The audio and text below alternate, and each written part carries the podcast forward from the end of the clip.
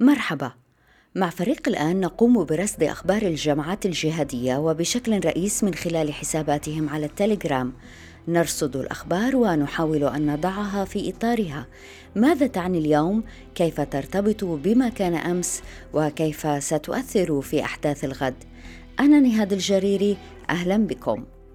مرصد الجهادية بودكاست على راديو الآن. أهلا بكم إلى حلقة هذا الأسبوع من المرصد. نغطي فيها الفترة من 12 إلى 18 سبتمبر 2021 في عناوين هذا الأسبوع من المسؤول عن انحراف الثورة في الشام؟ أنصار القاعدة يتناسون أن الظواهري هو من مكن الجولاني هناك. يقر الشيخ أبو محمد الجولاني أميرا على جبهة النصرة لأهل الشام لمدة عام من تاريخ هذا الحكم. بعد عام على سجن مشايخ حراس الدين التنظيم لا يزال عاجزا يستجدي الجولاني التقاضي عند أبي قتادة. طالبان يؤكدون للصين لا إيغور في أفغانستان. وهذا الأسبوع من الموصل 2014 إلى كابل 2021 الصور تتكرر. نستضيف المؤرخ العراقي عمر محمد صاحب عين الموصل. هذا الاستقرار الوهمي هو حدث لأنه طالبان توقفت عن آه، آه، التفجير وتوقفت عن عن عن القتل لأنه هم كانوا وبإمكانكم الرجوع إلى نص هذه الحلقة في أخبار الان دوت نت مرصد الجهادية بودكاست على راديو الان سأل عبد الرزاق عبد المهدي أحد مشايخ إدلب المهادنين وأحيانا المؤيدين للجولاني سأل عن المسؤول الأول عن إخفاق الثورة السورية وأجاب هم العلماء المشهورون الذين لم يصيبوا في اختيارهم الإقامة في تركيا أو قطر أو أوروبا وتركوا ساحة الجهاد والناس أحوج ما يكون إليهم رد عليه كثيرون بالنقد والتكذيب ليس هذا هو المهم. المهم هو أن مؤيدي القاعدة معارضي الجولاني ومنهم شخصيات لها تاريخ مع القاعدة مثل ماجد الراشد. اعتبروا أن سبب انحراف الثورة هو الجولاني الذي من ضمن تخريبه الثورة أنه بحسبهم أتى بداعش إلى الشام. والحقيقة لابد من العودة هنا إلى الحقائق وإلى تلك الأيام من أبريل 2013 عندما كشف البغدادي عن العلاقة بين جبهة النصرة وتنظيم دولة العراق الإسلامية. فانتدبنا الجولاني وهو أحد جنودنا ومعه مجموعة من أبنائنا ودفعنا بهم من العراق إلى الشام على أن يلتقوا بخلايانا في الشام. إلغاء اسم دولة العراق الإسلامية وإلغاء اسم جبهة النصرة. وجمعهما تحت اسم واحد. الجولاني رد بالاعتراف بأن البغدادي هو من أرسله ومده بالمال والرجال لتنفيذ مهمة الشام وأنهم كانوا يفضلون التروي في إعلان الارتباط. ثم أردفنا بشطر مال الدولة رغم أيام العسرة التي كانت تمر بهم ثم وضع كامل ثقته بالعبد الفقير. وما كنا نريد الاستعجال بالإعلان عن أمر لنا فيه أنات. رفض الجولاني التبعية للبغدادي وأقول هذه بيعة من أبناء جبهة النصرة ومسؤولهم العام. نجددها لشيخ الجهاد الشيخ أيمن الظواهر حفظه الله. فإننا نبايع على السمع والطاعة. الجولاني جدد البيعة للظواهر ولم يقدم بيعة جديدة. الجولاني كان جنديا من جنود الظواهر والقاعدة بحكم أنه كان من عناصر البغدادي المبايع للقاعدة. أبي مصعب أنه قال عندما بايعت الشيخ أسامة فكانت البيعة المباركة لتنظيم القاعدة. الآن ما حصل لاحقا يبين من دون شك أن المسؤول عن تمكين الجولاني هو الظواهري. الظواهري أعطى الشرعية للجولاني فقبل بيعته ومكنه على النصرة في الشام ورد البغدادي. تلغى دولة العراق والشام الإسلامية. جبهة النصرة لأهل الشام فرع مستقل لجماعة قاعدة الجهاد يتبع القيادة العامة. يقر الشيخ أبو بكر البغدادي الحسيني أميرا على دولة العراق الإسلامية لمدة عام. يقر الشيخ أبو محمد الجولاني أميرا على جبهة النصرة لأهل الشام لمدة عام. الظواهري ساوى بين الرجلين علما بأن الجولاني كان تابعا للبغدادي. الظواهري هو من شق الصف. هو زعيم تنظيم القاعدة وخليفة بن لادن سمح للجندي بتجاوز أميره. وهكذا كانت قصة التناحر تروى للتاريخ. ومرة أخرى الظواهري مسؤول عن تقوية الجولاني عندما أمده بالرجال الذين لهم باع طويل في القاعدة. فعل الظواهري مع الجولاني كما فعل بن لادن مع الزرقاوي. وهذا كلام من عند الجهاديين. من عند عدنان حديد في الكتاب الذي نشره موقع البيان في 30 يوليو 2020 بعنوان بين الشيشان والشام وفيه يحمل الظواهري تحديدا مسؤولية الخلل الذي حصل في ساحة الجهاد الشامي. مرصد الجهادية بودكاست على راديو الآن. انتشر على التليجرام بيان نسب إلى أبي همام الشامي زعيم حراس الدين يجدد فيه دعوة هيئة تحرير الشام إلى الاحتكام الشرعي عند أبي قتادة الفلسطيني. الملاحظات على البيان. أولا يأتي بعد يومين من إعلان قياديي وعناصر حراس الدين السجناء لدى الهيئة الإضراب عن الطعام. أبرزهم أبو عبد الرحمن المكي. هؤلاء مضى عليهم عام من دون محاكمة. في يونيو العام الماضي انقضت الهيئة على حراس الدين اعتقلت وقتلت قادة وعناصر وطردتهم من مقراتهم. لم يعد حيا أو طليقا إلا سامي العريدي وأبا همام الشامي. ثانيا يأتي البيان بعد أن سأل أنصار الحراس عن سبب غياب القيادة عن أمر السجناء. فجاء البيان بلغة ركيكة لا يضيف شيئا إلى ما قاله في غرف التليجرام أنصار القاعدة المغمورون. ثالثا اجتر البيان مبادرة أبي محمد السوداني التي وجهها إلى الجولاني قبل مقتله بأيام في أكتوبر الماضي. التقاضي عند أبي قتادة على أساس أن الهيئة ترتضي الرجل. لم ترد الهيئة على مبادرة السوداني قبل عام ولن ترد رسميا اليوم. لكن مظهر الويس من كبار شرعيي الهيئة رفض المبادرة على أساس أن تحكيم الشرع من أولوياته الاعتصام. وفي هذا إشارة إلى رفض الحراس العمل تحت راية الهيئة وتحالفهم مع مكونات أخرى كما حدث مع غرفة عمليات فثبتوا أنصار القاعدة آه، الحراس استغربوا هذا الرد ورفض الاحتكام الشرعي وشبهوا موقف الهيئة بموقف داعش عندما طلبت منهم الهيئة والظواهري الاحتكام إلى الشرع. والمفارقة هنا هي أن قيادة حراس الدين سامي العريدي وأبا همام الشامي لهما أسبقية في رفض الاحتكام إلى الشرع. يوثق الباحث عبد العزيز مزوز في موقع المعهد المصري للدراسات أنه في يونيو 2019 فصلت قيادة الحراس اثنين من قيادييها اللذين احتجا على مشاركة التنظيم مع فصائل درع الفرات في معارك ريف حما وهما أبو يحيى الجزائري المعتقل الآن لدى الهيئة وأبو ذر المصري. هما وحوالي 300 عنصر من الحراس رفضوا قرارات العريدي أبي همام. وطالبوهما بالمثول إلى القضاء الشرعي. لا العريدي ولا أبو همام استجابا إلى طلب رسمي من قاضي التعزيرات والحدود أبي عمر التونسي ما أثار أزمة داخل التنظيم بعد أيام من إصدار أمر جلب العريدي وأبي همام غار التحالف على المعترضين وقتل منهم من قتل ومن بينهم القاضي أبو عمر. مرصد الجهادية. هل باعت طالبان القاعدة على طاولة اتفاق الدوحة؟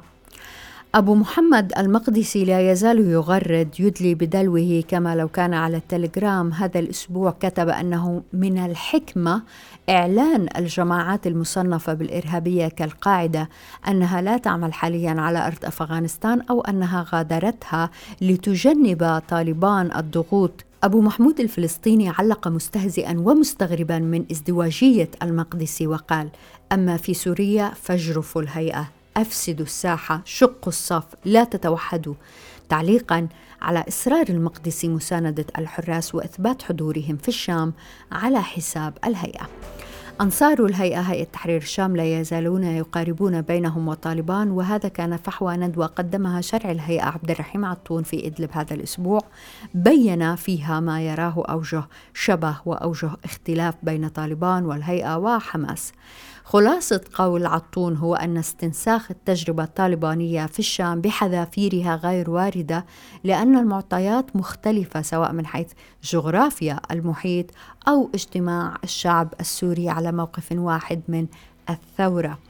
والحقيقة نقول إن الفرق الوحيد هو وجود قرار دولي بتمكين طالبان في كل أفغانستان. مرصد الجهادية انتهت في لندن جلسات الاستماع لشهادات حول ممارسات الحزب الشيوعي الحاكم في الصين ضد الإيغور في إقليم الشنجان وخارج الإقليم الواقع شرق البلاد. في ديسمبر ستصدر المحكمة الخاصة المعنية قرارها فيما إذا كانت هذه الممارسات تؤسس لجرائم إبادة. الصين متهمة باحتجاز ملايين الأيغور في سجون تسميها إعادة تأهيل تعرضهم فيها لصنوف العذاب النفسي والجسدي وتستغلهم في العمل بالسخرة. الصين متهمة بإجبار الإيغوريات على تناول أدوية تسبب العقم والسماح لرجال صينيين بالمبيت في بيوتهن. الصين متهمة بملاحقة الإيغور الهاربين في دول العالم فتهكر حساباتهم وتهددهم بعائلاتهم. في الأثناء يستقبل يحاول طالبان المسؤولين الصينيين ويصفون الصين بأنها شريك تجاري وسياسي مهم. هذا الأسبوع أكد مسؤولو طالبان للصين أن أفغانستان خالية من الإيغور فيما وردت أنباء عن أن الإيغور في أفغانستان يتوارون عن الأنظار خوفا من طالبان. مرصد الجهادية. نشرت مؤسسة بيت المقدس كتابا من 500 صفحة تقريبا لخبيب السوداني إبراهيم القوصي القيادي في قاعدة اليمن. الكتاب بعنوان شذرات من تاريخ القاعدة وهو يشبه سلسلة الظواهر التي بعنوان مع الإمام كلها توثيق يوميات مع بن لادن. من أبرز ما جاء في شذرات ما يبدو أنه تأكيد قتل حمزة بن أسامة بن لادن. في سبتمبر 2019 قال الرئيس الأمريكي السابق دونالد ترامب إنهم قتلوا حمزة. الظواهري كان يعد حمزة لتولي قيادة القاعدة خلفا له. في شذرات يشير السوداني إلى حمزة مرتين برحمه الله. السوداني يشير أيضا إلى قتل نائب الظواهري أبي محمد المصري في طهران في أغسطس الماضي. وليس واضحا حقيقة إن كان كلام السوداني قائم على معلومات من داخل التنظيم أم أنه معلومات مشترة من الإعلام؟ أعلنت فرنسا أنها قتلت عدنان أبا الوليد الصحراوي زعيم داعش في الصحراء. لم يتضح متى أو أين تمت الغارة الفرنسية. في أغسطس الماضي وردت أنباء عن أن فرنسا قتلت نائب الصحراوي عبد الحكيم المعروف باسم الجزار في نوفمبر الماضي نشرت صحيفة النبأ لقاء مع الصحراوي أبي الوليد تحدث فيه تحديدا عن قتالهم مع القاعدة في مالي.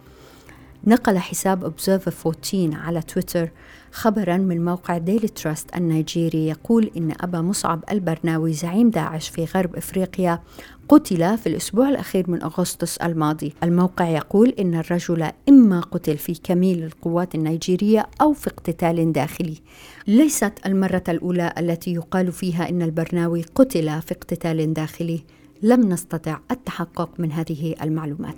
سيطر الحوثيون هذا الأسبوع على الصومعة في محافظة البيضاء اليمنية وباتوا أقرب إلى أبين الصومعة كانت آخر معقل للقاعدة في البيضاء. الصيف الماضي صلبت القاعدة الطبيب اليوسفي أمام عيادته في الصومعة متهمة إياه بالتجسس. مرصد الجهادية. ما بين الموصل 2014 وكابل 2021 الكثير. نرحب بالأستاذ عمر محمد المؤرخ العراقي صاحب عين الموصل المبادرة التي تهدف إلى إعادة بناء المدينة بعد احتلال داعش في الفترة من 2014 إلى 2017 أثناء الاحتلال كان عين الموصل هو السبيل الوحيد لتوثيق جرائم داعش في المدينة. شكرا جزيلا أستاذ عمر مرة أخرى لوجودك معنا. شكرا مرة أخرى نهاد شكرا على الاستضافة. في الأسابيع الأخيرة انتهى عين الموصل من بودكاست الموصل والدولة الإسلامية داعش وفيه توثيق ليوميات الاحتلال. الحقيقة عناوين الحلقات لافتة في الموقع آه، كتب في صفحة الحلقة الثالثة الموصل 2014 كابل 2021 والحلقة الثالثة كانت بعنوان الجحيم الجزء الأول بعنوان الخيانة والجزء الثاني بعنوان عالقون. كيف جاء هذا الربط بين الموصل وكابل؟ شكرا جزيلا آه، الحقيقة آه، حين كنا نعمل على هذا البودكاست الإذاعي آه، مع جامعة جورج واشنطن استمرت أكثر من سنة وكانت كان الهدف هو الحصول على أصوات الموصليين أن تروى القصة بصوتهم وبالأشياء التي عاشوها هم وعاينوها بأنفسهم. بعد ما أكملنا هذا البودكاست حدثت الأحداث الأخيرة في كابل. بدأت أراجع كل الشهادات التي حصلت عليها من الموصليين إضافة إلى الأشياء التي عشتها أنا بنفسي. بدأت أستغرب بأنه من الممكن بسهولة فقط تغيير العنوان من موصل وداعش إلى كابل وطالبان لأنه نفس الأحداث تقريبا بدأت تجري خاصة أن للأسف هناك الكثير من التجاهل لما يجري من الأحداث الصغيرة يسمونها أحداث صغيرة ولكن هي أهم شيء وهي كيف يتأثر المجتمع، كيف يتأثر الشباب الذين آمنوا بالديمقراطية كوسيلة وحيدة للحياة. 20 عام من الجهود 20 عام من الإيمان بحياة أفضل ومستقبل أفضل تطوير للذات تطوير للمجتمع المدني كلها بلحظة واحدة اختفت. لذلك نرى أن أن الإعلام يسلط الضوء على الأحداث الكبيرة أنه طالبان استولت على كابول. القوات الأمريكية انسحبت من كابول. لكن الأحداث الداخلية أو الأشياء التي لا يمكن أن نراها إلا من خلال أصوات المواطنين أنفسهم الذين عاشوا كل هذه الأشياء، تخيلي جيل كامل 20 سنة جيل كامل عاشوا كل هذه الأحداث، لذلك بدات بدأت الصورة تصبح أكثر مما هي توثيق لتاريخ مدينة الموصل إلى انعكاس لما يجري في كابول، لذلك ذكرنا هذه العبارة أنه موصل 2014 وكابول 2021 لأنه من المهم تسليط الضوء على مستقبل هؤلاء. أستاذ عمر كنت بسمع الحلقات وبحط عناوين وكنت بسترجع فترة وجودي في كابل في فترة قبل السقوط تحديدا قبل ست أيام من السقوط لفتني عبارات مثل أنه الحكومة لم تعد تسيطر على الوضع الناس هل يبقوا في المدينة أو يهربوا وأنه انهيار الجيش جاء بشكل سريع غير مفهوم أنه الناس تهرب من الوحش escaping a monster أنه داعش أسسوا حكمهم في الموصل بشكل سريع وأنه تعود الحياة إلى طبيعتها. كل هاي عبارات سمعناها ولا نزال عن طالبان في كابل. ممكن تحكي عن هذه الشواهد في الموصل وكيف شفتها تقارب ما نراه في كابل؟ بالتأكيد يعني هي المقاربة المقاربة تقريبا شبه واضحة. ما يقولوه أن السيطرة على كابل والسيطره على الموصل حدثت بهذه الأيام القليلة. لكن الحقيقة ال ال ال الواقع يختلف. لأنه هؤلاء كانوا يتغلغلون داخل المدن يتغلغلون داخل القوات الأمنية يساهمون بنشر الإرهاب والتخويف للمجتمع على شكل يومي. على سبيل المثال طالبان كانت تفجر بشكل مستمر سيارات مفخخة. كذلك كانت تفعل داعش. قبل أن يسيطروا على هذه المدن كانت داعش تقوم باغتيال المواطنين الموظفين الصحفيين. كذلك كانت تفعل داعش. يرسلون سيارات قادمة من الجحيم مليئة بالمتفجرات لقتل الأبرياء في الأسواق. تختلط تختلط يعني يعني هذا مشهد اختلاط الخضروات مع مع أجساد المواطنين لا يمكن أن ينسى. لذلك بعد ان ان ان, أن تحدث السيطرة. الجيش ينهار لأنه كان منهارا أساسا. الفساد الذي كان ينخر جسد القوات الأمنية كانت تعيش عليه هذه الجماعات الإرهابية. كانوا يزرعون هذا الخوف. لذلك الآن نفس الشيء وكان من المضحك أنه بعض الناس قالوا انظر إلى عودة الاستقرار إلى كابول. أي استقرار هذا؟ هذا الاستقرار الوهمي هو حدث لأنه طالبان توقفت عن التفجير وتوقفت عن عن عن القتل لأنه هم كانوا السبب وراء هذا الإرهاب الموجود في المدينة، لذلك القول بأن طالبان جلبت الأمن إلى كابول هو أمر للأسف مضحك ومحزن بنفس الوقت، لا يمكن نسيان ما كانوا يفعلونه على مدى سنوات. هذه هذه العناصر المتقاربه أنه خلطت الإرهاب هي نشر التخويف نشر الإرهاب والرعب ثم في النهاية حين يتوقفون يقولون انظروا نحن الوحيدين الذين يجلبون الاستقرار من أكثر الأشياء اللي بيتذكرها الناس من اللي صار في كابول هو مشهد تزاحم الناس في المطار وهذه الرغبة في الهروب. والمشهد الثاني هو الناس اللي ضلوا في كابول واللي تستغلهم البروباغندا الطالبانية في أنه الحياة تعود لطبيعتها.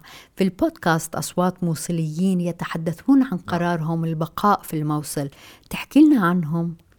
نعم هذه هذه هذه نقطة مهمة هذه نقطة مهمة وجوهرية فيما يتعلق بكابول والموصل لأنه يبنى عليها الكثير أنه يطلب من الناس أنه لماذا لا يقاتلون؟ لا يمكن أن نطلب من مدنيين حمل السلاح. هؤلاء مدنيين كانوا يعملون على بناء حياتهم المدنية على مدى سنوات طويلة.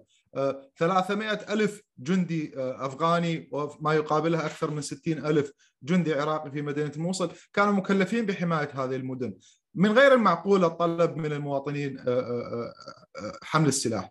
الذي حدث أن وهذه هذه أسميناها أنه ال ال يعني الوهم الكبير الذي حدث أنه في مدينة الموصل على سبيل المثال خرج محافظ المدينة وقال لا تخرجوا من المدينة ابقوا في المدينة. ماذا يفعل المواطنين؟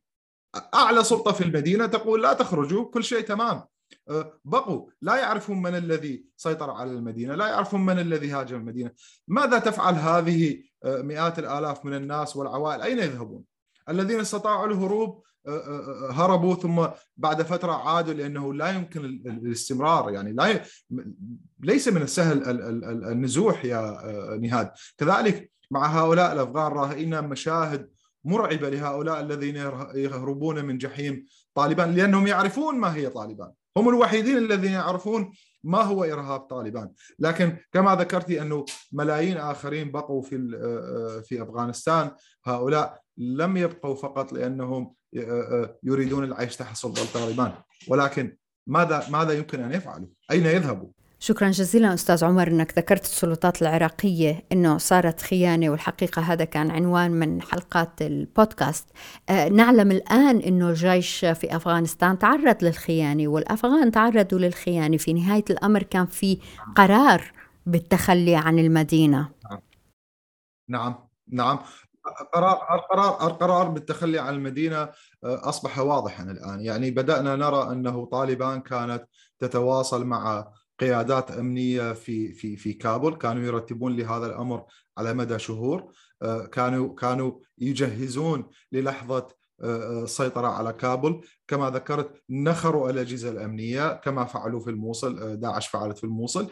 هذا النخر للأجهزة الأمنية وفي النهاية رأينا كيف هرب آه، الرئيس الأفغاني. كذلك آه، في الموصل يعني ذكرنا في البودكاست يا نهاد حين لذلك نقول خيانة لأنه يخرج في المساء محافظ النينوى يطلب من الناس البقاء في المدينة ثم في في في في فجر اليوم التالي يهرب من المدينة. يعني يعني ماذا يعني لا ماذا يمكن تسمية هذه أكثر من أنها خيانة؟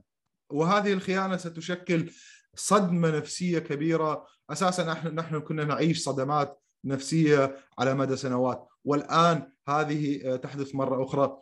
لا يمكن تخيل هذا الشيء إلا أنه فعلا خيانة. ولو ولو تجنبنا فقرة آه، نظرية المؤامرة كانت فعلا هي مؤامرة ما بين هؤلاء العناصر الفاسدين داخل الجيش وطالبان. في فترة احتلال الموصل كنت حضرتك من خلال عين الموصل من آه، النوافذ النادرة على الحياة آه، تحت داعش مقابل البروباغندا والماكينة الإعلامية لداعش أنه الحياة طبيعية الناس في أمان. والآن في أفغانستان بروباغندا طالبان تفعل نفس الفعل الناس تأمن على حياتها النساء تأمن على نفسها وما إلى ذلك. ممكن شوي نحكي أكثر بهالموضوع؟ هذه هذه البروباغندا أو أو هذه الطريقة الدعائية التي آه، امتهنتها وأتقنتها الجماعات الإرهابية. ماذا يفعلون؟